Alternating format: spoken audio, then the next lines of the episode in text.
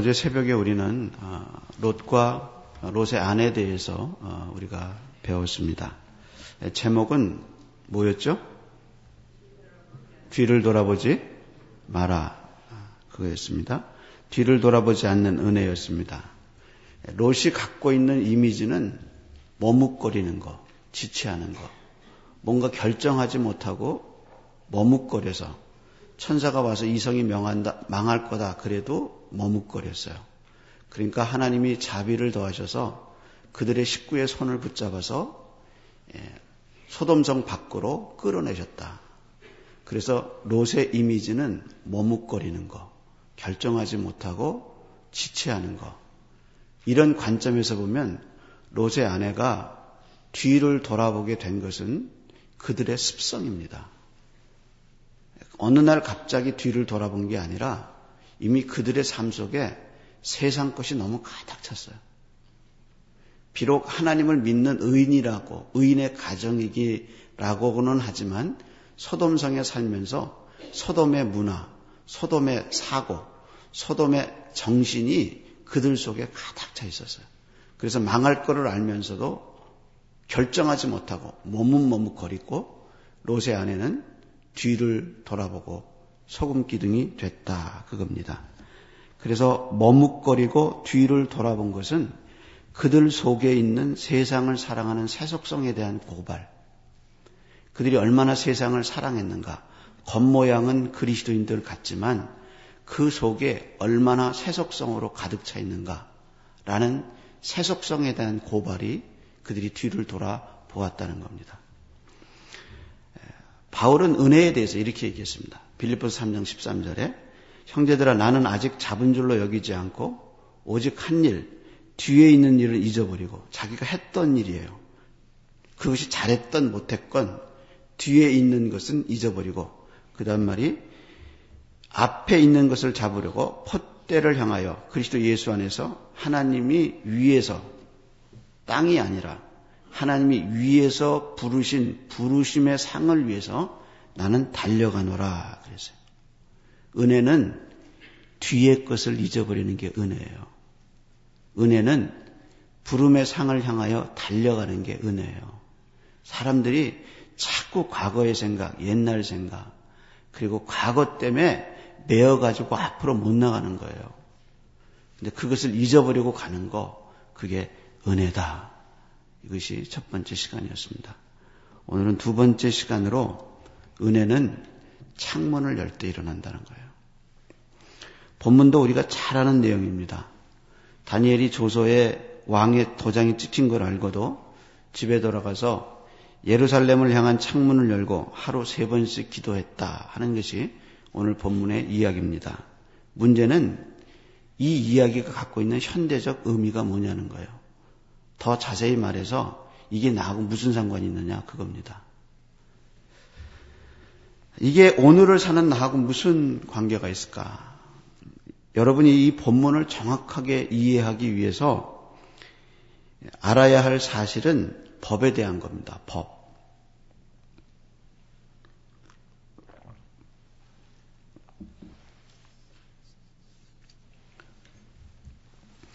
지금 다니엘의 이야기는 이 이야기는 법이라는 테두리에서 지금 이게 전개되고 있다는 것을 잊어서는 안 됩니다.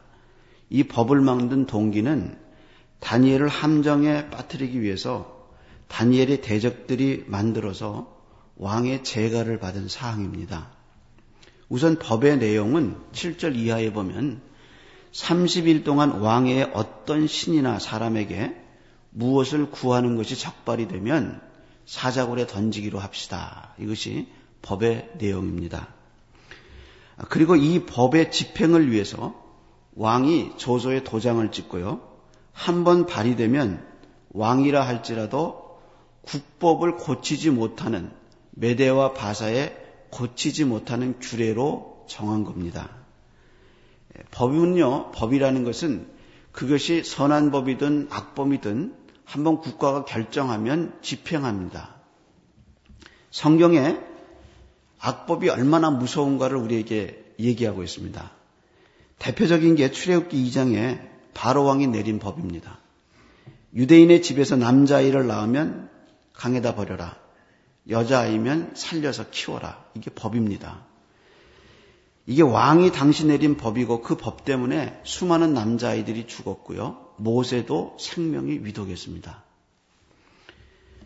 또 에스더서에 보면 아하수로 왕이 하만의 건의를 받아가지고 아달월 12월 13일 날 하루 동안에 전국에 있는 유대인이 거주하는 지역에 남녀노소를 물러나고 죽일 수 있고 그들의 재산을 탈취해도 좋다고 법을 내렸습니다. 공포했습니다. 마치 2차 세계대전 전에 독일이 유대인 거주지를 급습하고 탈취하고 유대인들을 한 곳으로 개토로 모았듯이 현대에도 그런 일이 있었어요. 그게 악법입니다. 옛날에 우리나라 아이 둘만 낳자 그래가지고 홍보했잖아요. 거의 법의 수준이었습니다. 셋을 낳으면 어, 불이익이 가고요. 그래서 오늘 이렇게 출산율이 어려워졌다 그러잖아요. 정책이 잘못됐다는 거예요. 다니엘도 이런 법에 희생됩니다. 그렇다면 다리, 다리오 왕이 서명한 이 법이 다니엘 개인을 향한 거냐 그거예요.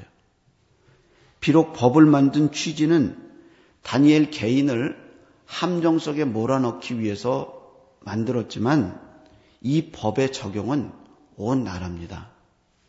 따라서 기도를 금지한 이 법은 전체 유대인에게 다 해당됩니다.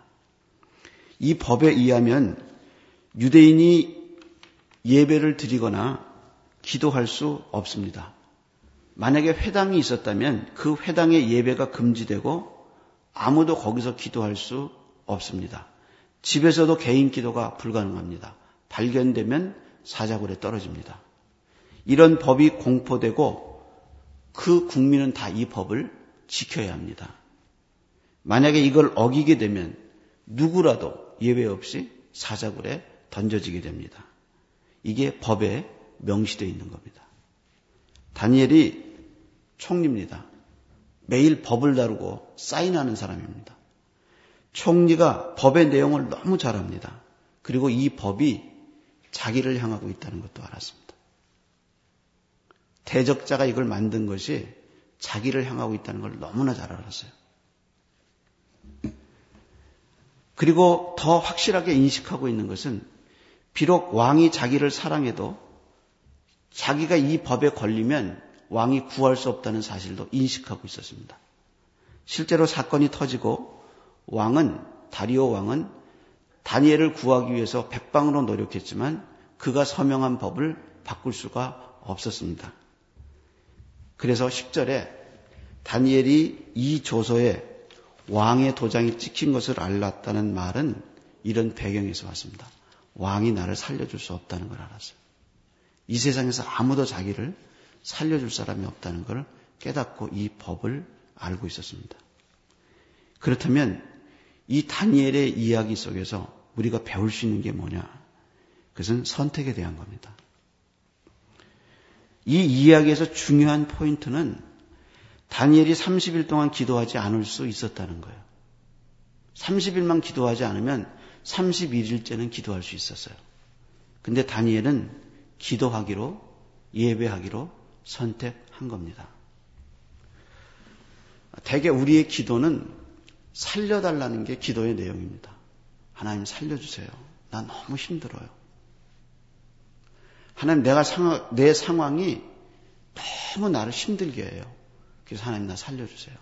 이게 우리 기도의 내용입니다. 그리고 뭘 이루어 달라는 게 우리 기도의 주로 내용입니다. 상황이 힘들고 어려워서 그런 상황에서 구해 달라고 기도했을 때 하나님은 자기 자녀의 어려움을 다 들어주셨어요. 그게 성경의 기록입니다. 근데 다니엘의 지금 기도는 살겠다는 기도가 아닙니다. 다니엘은 하나님 나 죽겠어요. 나 죽을 겁니다. 그게 다니엘의 기도예요. 마치 예수님이 겟세만의 동산에서 십자가를 앞두고 살기 위해 기도한 게 아니라 내가 십자가를 지겠다고 생각하고 아버지 이 잔을 내게서 멀리하게 하소서라고 기도하셨지만 내 뜻대로 마시고 아버지의 뜻대로 하소서라고 그 죽기를 위해서 기도하셨듯이 지금 다니엘의 이 기도는 살겠다는 기도가 아니에요. 난 죽겠다는 기도입니다. 우리가 기도를 하는데 기도가 처음에는 어렸을 때는 신앙이 약할 때는 살려달라는 기도가 많아요. 근데 어느 날은 성숙하면 하나님 나 죽겠어요. 그 기도를 합니다. 하나님 이 길을 가는 것이 죽는 길입니다. 근데 하나님 나 이 길을 가겠습니다. 그게 반드시 우리가 겪어야 하는 기도예요. 그래서 하나님 나 죽겠어요. 나 사자굴에 떨어져서 사자의 입에서 그 이빨 사이에서 내 목을 내놓겠습니다. 내 팔다리를 사자에게 찢기겠습니다. 하나님 하는 것이 이 기도입니다. 근데 사람이 죽기를 각오하고 기도하면요. 그 속에서 살 길이 열려요. 근데 살겠다고 예배를 그만두면 죽음의 길이 열려요. 다니엘은 선택했어요. 뭐 하기를 선택했냐? 죽기로 선택했어요. 내 속에서 기도의 참 능력이 나타날 때는 내가 죽을 때예요. 근데 내 속에 하나님의 능력이 죽을 때는 언제냐? 내가 살겠다고 머리 쓰고 내가 살겠다고 도망갈 때예요. 그때는 하나님의 능력이 사라져요. 근데 내가 교회를 위해서 내가 내 가정을 위해서 내가 성교를 위해서 내가 전도를 위해서 죽겠다고 각오하고 기도하면 거기선 살 길이 열려요. 여러분 살겠다고 기도하지 마세요. 죽겠다고 기도하세요. 그 죽겠다는 기도, 그 죽, 내가 죽어야 된다는 이, 이 기도가 이 다니엘의 기도예요. 이거 보통 기도 아닙니다. 다니엘은 왕의 조서에 도장을 찍혔 줄 알고도 기도했다는 말이 이게 죽겠다는 기도예요. 매일 생각하는 거예요. 죽어야지. 내가 살아서는 내 집안이 안 돼요. 부부가 하나 안 돼요. 하나님 일 못해요. 내가 죽어야 돼요. 내가 살아있으면 교회가 안 돼요. 죽어야 돼요. 그래서 죽으, 죽으라는 기도가 지금 다니엘이 선택한 기도입니다. 여러분, 자아가 죽는 것이 하나님의 능력이 살아나는 줄로 믿으시기를 축원합니다. 죽어야 돼요. 다니엘은 지금 죽겠다고 기도한 거예요. 두 번째는요, 창문에 대한 겁니다. 다니엘이 예루살렘을 향한 창문을 열고 기도했다 이렇게 나오거든요. 성경 어디를 봐도요 창문을 열었고 기도했다는 말이 아직은 제가 못 발견한 것 같아요. 이 본문밖에. 그런데 성경에서 창문에 대한 첫 번째 언급은 어디서 나오느냐? 예, 창세기 7장의 노아 사건에서 창문 기록이 나옵니다. 이렇게 기록되어 있어요. 노아가 600세 되던 해 둘째 달, 곧 그달 열일의 날에 그날에 큰 기품의 샘들이 터지고 그 다음 말이 하늘의 창문들이 열려서 40일 주야를 비가 땅에 쏟아졌더라. 그러니까 비가 옥수같이 쏟아진 것을 창세기 저자인 예, 모세는 하늘의 창들이 열렸다. 그렇게 표현한 겁니다. 그리고 또 8절에 비가 그쳤을 때 상황을 어떻게 표현했냐면 이렇게 표현했어요. 비가 그친 것을 하늘의 창문이 닫혔다. 이렇게 얘기했어요. 그러니까 하늘의 창문이 열렸을 때 비가 왔고 하늘의 창문을 닫으니까 비가 그쳤다. 이것이 창세기에서 첫 번째 창문에 대한 언급입니다. 그리고 노아가 땅에 물이 사라졌을 때 그 물이 사라진 것을 알기 위해서 비둘기하고 까마귀를 보내는데 그 비둘기하고 까마귀를 보내서 물의 존재 여부를 알기 위해서 열은 것이 창문이에요. 창문을 열고 비둘기를 보내고 그리고 까마귀를 보냈다. 비둘기가 감람나무 잎을 갖고 오죠. 그래서 새 시대가 왔다는 것을 이제 알려주게 됩니다. 그때 열린 것이 뭐냐?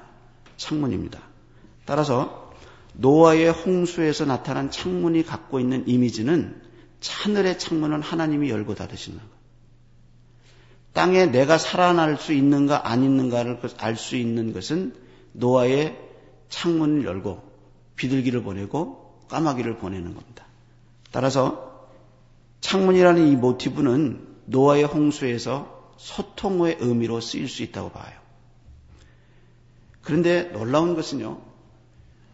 노아가 창문을 열고 하나님이 창문을 열고 비를 주시고 창문을 닫고 비를 주셨듯이 하나님이 축복과 저주를 묘사하실 때 하늘의 창을 닫고 축복을 묘사할 때 하나님이 창문을 여셨다. 하늘문을 여셨다. 이렇게 기록돼요. 출애굽기 3장에 보면요. 어, 이 다니엘이 창문을 열고 기도했다는 것을 이해할 수 있는 가장 좋은 예화가 하나 나옵니다.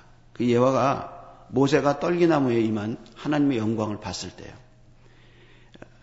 사실 사막에서 비가 오지 않고 광야에서 바람이 불면 나무 가지들이 부딪혀서 자연 발생적으로 불을 내는 것이 그 일반적으로 있던 일입니다. 그런데 모세가 그런 광경을 보고 궁금했던 것은 빛은 있는데 연기가 나지 않는 거예요. 그래서 그것을 보려고 궁금해서 그 무슨 일인가 그러고 그쪽으로 가고 있을 때 성경이 이렇게 표현했어요.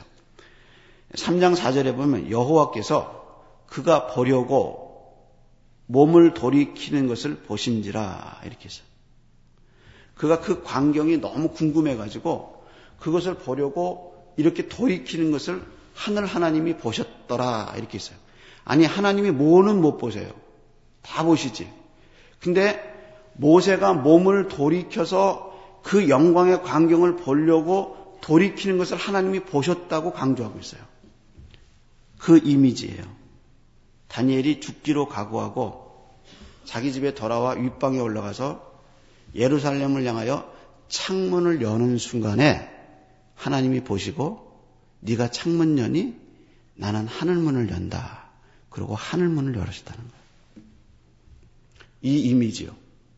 내가 창문 열 때 모세가 돌이켜서 하나님께 오는 것을 보는 것처럼 내 창문을 열릴 때 하나님이 하늘에서 창문을 여셔요. 그래서 하늘과 땅이 만나고 진리와 기도가 만나는 소통의 역사가 문이 열리는 역사가 여기서 일어나는 거예요. 은혜는 이겁니다. 내가 하나님께 기도하려고 문 열면 하나님도 하늘문 여신다는 거예요. 이게 예수님이 네가 땅에서 매면 하늘에서도 매이고 네가 땅에서 풀면 하늘에서도 풀린다 그래요. 기도하려고 창문을 여는 순간 하나님은 듣고 계셔요. 하늘 문을 열고 그 기도에 응답하시려고 준비하시고 축복하셔요. 문제는 당신이 창문을 안 열고 사는 거예요. 당신의 창문을 두고 사는 거예요. 당신의 집안에 축복의 역사가 임할 텐데 문이 닫힌 거예요. 그래서 창문 열고 사는 거 그게 은혜예요. 올해는 창문을 활짝 열고 기도하세요. 그 창문으로 하나님의 온 축복이 올 줄로 믿습니다. 살려고 기도하지 마시고 죽으려고 기도하세요. 그럴 때 십자가의 능력이 하나님의 능력이 우리 속에 임합니다. 창문 열고 사세요. 마지막으로 세 번째 볼 것은 감사에 대한 겁니다. 10절의 마지막 단어. 이 10절의 문맥을 잘 보면요. 동사가 굉장히 많이 나와요. 이렇게 나오죠. 어서의 조인의 왕의 그 조서에 도장이 찍은 것을 알고도 다니엘이 집으로 돌아가서 윗방에, 윗방에 올라가서 창문을 열고 무릎을 꿇고 하나님께 기도하더라. 그리고 그 다음 말이, 맨 마지막 말이 이 말에 걸려요. 감사하더라. 그렇게 이거를 보면요. 어인의 왕의 조서에 도장이 친 것도 감사하더라. 창문 연 것도 감사하더라. 세 번 무릎 꿇고 기도하는 것도 감사하더라. 다 감사에 걸려요. 감사에. 다니엘이 뭘 감사할 수 있겠어요? 죽을 건데. 근데 다니엘은 이 모든 상황이 우연이 아니라는 것을 확실히 믿었어요. 마치 로마서 8장에 바울이 모든 것이 협력하여 하나님께 선이 된다고 했는데 다니엘은 지금 자기가 당하고 있는 상황이 절대로 하나님이 시선에서 벗어나지 않고 있다는 사실을 믿었어요. 마치 빌립보서 4장에 너희는 아무것도 염려하지 말고 오직 모든 일에 기도와 간구로 너희 구할 것을 그다음 말이 뭐예요? 감사함으로 하나님께 구하라. 왜? 하나님의 시선에서 하나님의 능력에서 벗어난 것이 하나도 없어요. 하나님이 다 알고 계셔요. 하나님의 손에서 아무것도 벗어난 것이 없어요. 그것을 다니엘이 믿었어요. 그 어떤 것도 하나님의 손에서 벗어날 수 없어요. 그래서 다니엘은 내가 알지 못하는 하나님의 신비한 경륜 속에서 이것이 하나님께 선이 될 것을 믿었어요. 그러기에 감사할 수 있어요. 죽으면 죽으리라. 거기에서 부활의 영광이 있는 겁니다.